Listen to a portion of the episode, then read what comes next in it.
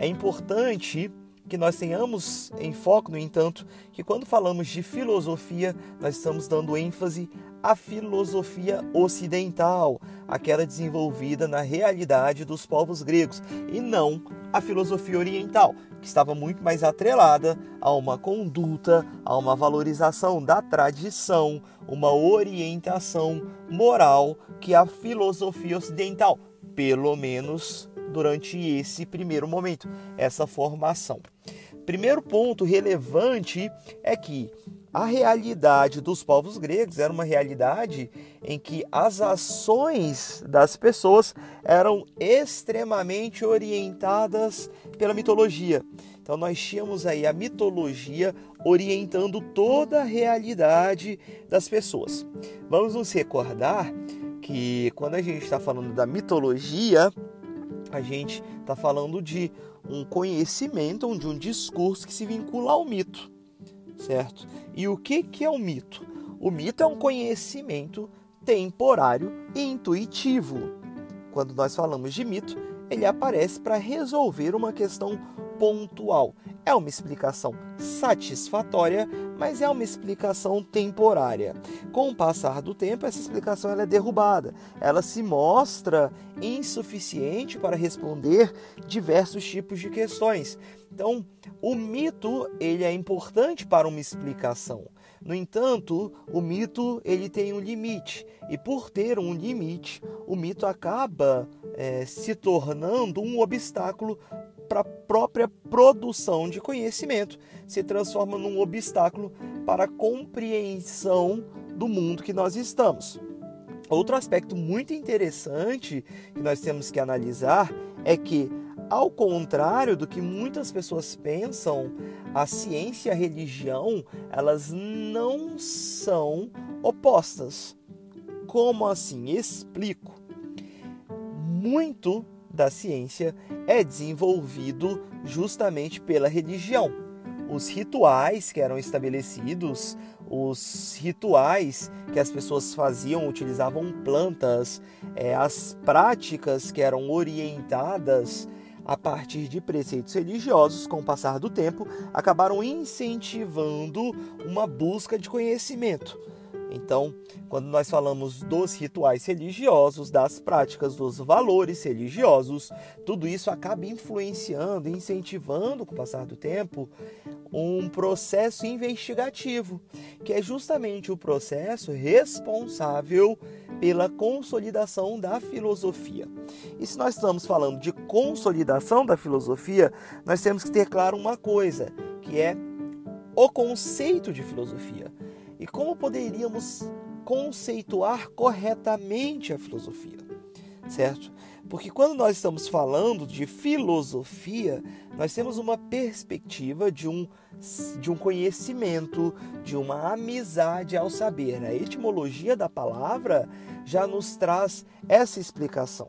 No entanto, quando nós falamos de filosofia, nós estamos falando de uma prática não necessariamente de uma ciência, mas de uma prática. A filosofia, ela pode ser encarada sim como uma atividade, como uma atividade reflexiva. E quando nós estamos falando de reflexão, é importante nós compreendermos que há um processo aí que é interno. Se nós estamos refletindo, não é simplesmente adquirindo conhecimento, mas questionando aquilo que nós aprendemos. Nós passamos por um processo de questionamento, de investigação das impressões que nós captamos.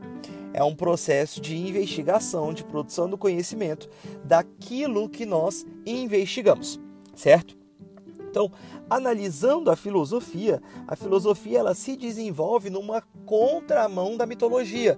No entanto, não é uma relação, apesar de estar na contramão, não são relações conflituosas na sua origem porque as duas, tanto a mitologia quanto a filosofia, na sua origem, elas buscam a explicação. Só que a mitologia é uma explicação temporária, intuitiva, enquanto que a filosofia ela busca uma explicação racional, uma explicação que deriva de um processo reflexivo, uma explicação que propõe em si universal e atemporal. certo? Tanto que nós observaríamos depois, mais para frente, o Aristóteles desenvolvendo o estudo da lógica justamente com esse intuito. Então, dentro da realidade grega, a mitologia ela tem um grande peso, porque ela orienta costumes, ela orienta valores, ela orienta rituais e a filosofia acaba trazendo uma ruptura ao questionar tudo isso, apesar das duas inicialmente, em sua origem, estarem próximas no sentido de buscarem uma explicação. Tranquilo? Então, primeira coisa que nós temos que saber: quando nós analisamos a filosofia na sua origem, ela é dividida em pré-socráticos e pós-socráticos. Sócrates é o grande divisor de águas. E por que, que Sócrates foi o grande divisor de águas? Porque o Sócrates mudaria a ênfase da filosofia. A filosofia, no seu momento inicial, é, tem a grande preocupação com uma compreensão de origem, com uma compreensão de funcionamento do espaço, de compreensão da natureza. E Sócrates vai trazer uma ênfase para a ação humana. Então, esses primeiros filósofos, chamados filósofos pré-socráticos, também eram conhecidos como filósofos da physis. Physis, que significa natureza. A física, na sua origem enquanto ciência, é a ciência que estuda os fenômenos. E quando nós falamos fenômenos, nós estamos falando de eventos naturais. Hoje nós temos campos da física, como a física moderna, que já se propõe, inclusive, é, produções mais avançadas. No entanto, a origem da física, no primeiro momento, é essa compreensão. E até os estudos da física moderna, eles acabam se pautando em elementos que estão na natureza. Apesar do ênfase da a ênfase da física ser muito atrelada à noção de movimento hoje em dia. Então, esses primeiros filósofos, eles iniciam uma explicação de mundo que marca uma ruptura. Então aí nós temos com eles o que a gente chama de cosmologia. Cosmologia, eles estão desenvolvendo a cosmologia em oposição à cosmogonia.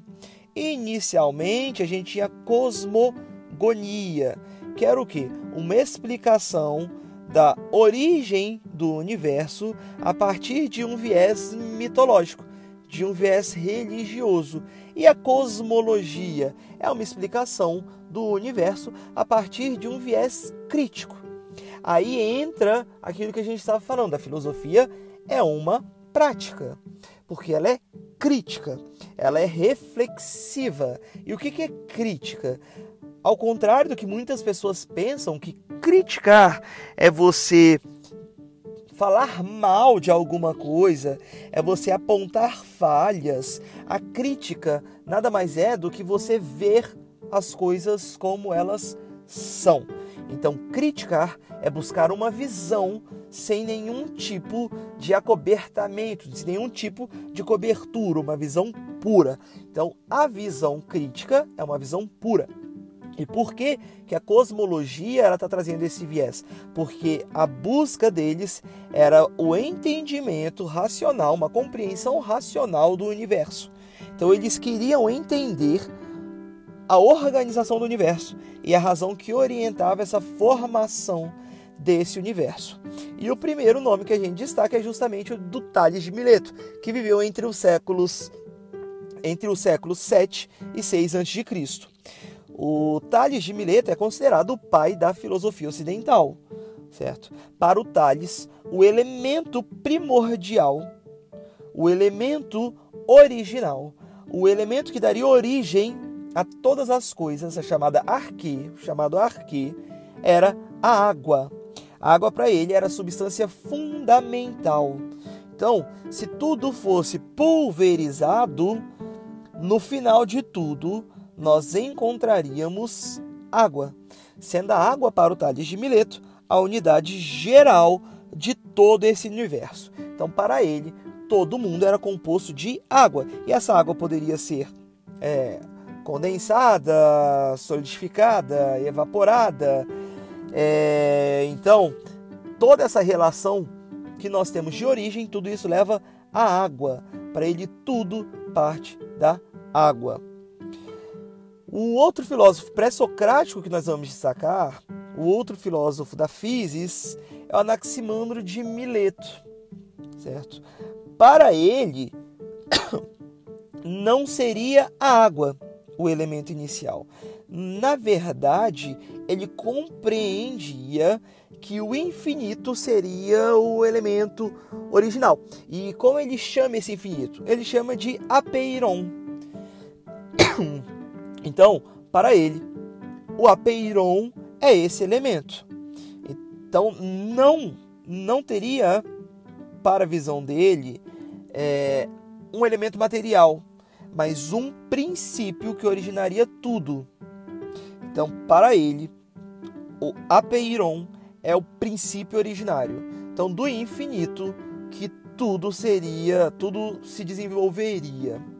O Pitágoras, que viveu entre os séculos 6 e 5, também ele pensa que o que une todo o universo, que a unidade fundamental do universo é a matemática. Aí, quando a gente observa a origem grega, aritmos, né? Então, para ele, é, tudo poderia ser explicado a partir de uma unidade numérica. A relação do cosmos, a noção de harmonia, a noção de proporção, de beleza. Para ele, os números são, seriam a alma dos elementos. Tranquilo? Outro que nós destacamos, que pensaria também esse viés, inclusive numa perspectiva diferente, é o Heráclito. O Heráclito de Éfeso, e aí recordemos-nos que quando nós falamos de Éfeso é a cidade que ele estava, ele entendia que o elemento inicial, que é a arque, era o fogo. Mas a principal ideia dele, o que mais marcou o Heráclito, foi justamente a noção de fluidez para ele a essência era a mudança. E quando a gente pensa o fogo enquanto elemento, isso faz muito sentido. Então, para ele, tudo flui. É dele aquela frase que você nunca toma banho no mesmo rio duas vezes. Tudo está em constante mudança. Então, é, você não pode tomar banho no mesmo rio duas vezes, porque quando você entra no rio pela segunda vez, já não são as mesmas águas. Né? Há também uma outra frase: o sol não é apenas. Ó, o sol não apenas é novo cada dia, mas sempre novo continuamente. Então nós temos uma realidade contínua de mudança para ele. Então não era uma visão de falar entre positivo e negativo, mas uma mudança que gera um equilíbrio. O que o diferencia de Parmênides de Eleia. O Parmênides ele já tem uma perspectiva diferente. Para ele, o ser é o que ele é. Para ele, todas as mudanças, e ele também pega esse período entre o século 6 e século 5 a.C., todas as mudanças, para ele, nada mais são que ilusão dos nossos sentidos. Os nossos sentidos que estão nos enganando, certo? Então, como a gente tem que destacar esses pré-socráticos, são os que mais aparecem. De todos eles, Tales de Mileto, Parmênides e Heráclito são os mais comuns nos processos seletivos, justamente até porque é, o conflito entre Parmênides e Heráclito seria posteriormente resolvido por Platão. Platão traria um meio termo entre esses, esses dois pensadores entre esse conflito. A filosofia, quando aparece, ela tem essa preocupação, então, dessa compreensão do, da origem do universo. De onde nós viemos, para onde nós vamos, que são preocupações ainda presentes na filosofia, mas hoje muito mais atreladas à conduta humana, à percepção do ser humano, à investigação que o ser humano faz, à relação que o ser humano tem com esse saber que ele produz, certo? Então, em termos de aula de pontos principais para a formação da filosofia, são os elementos que vocês não podem se esquecer.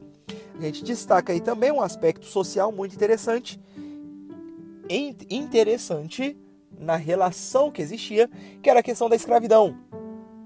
A escravidão acabaria possibilitando, dentro daquela realidade, a atividade intelectual.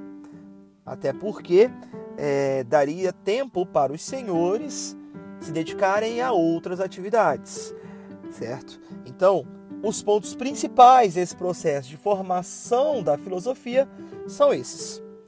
Até o próximo episódio, pessoal. Um bom descanso.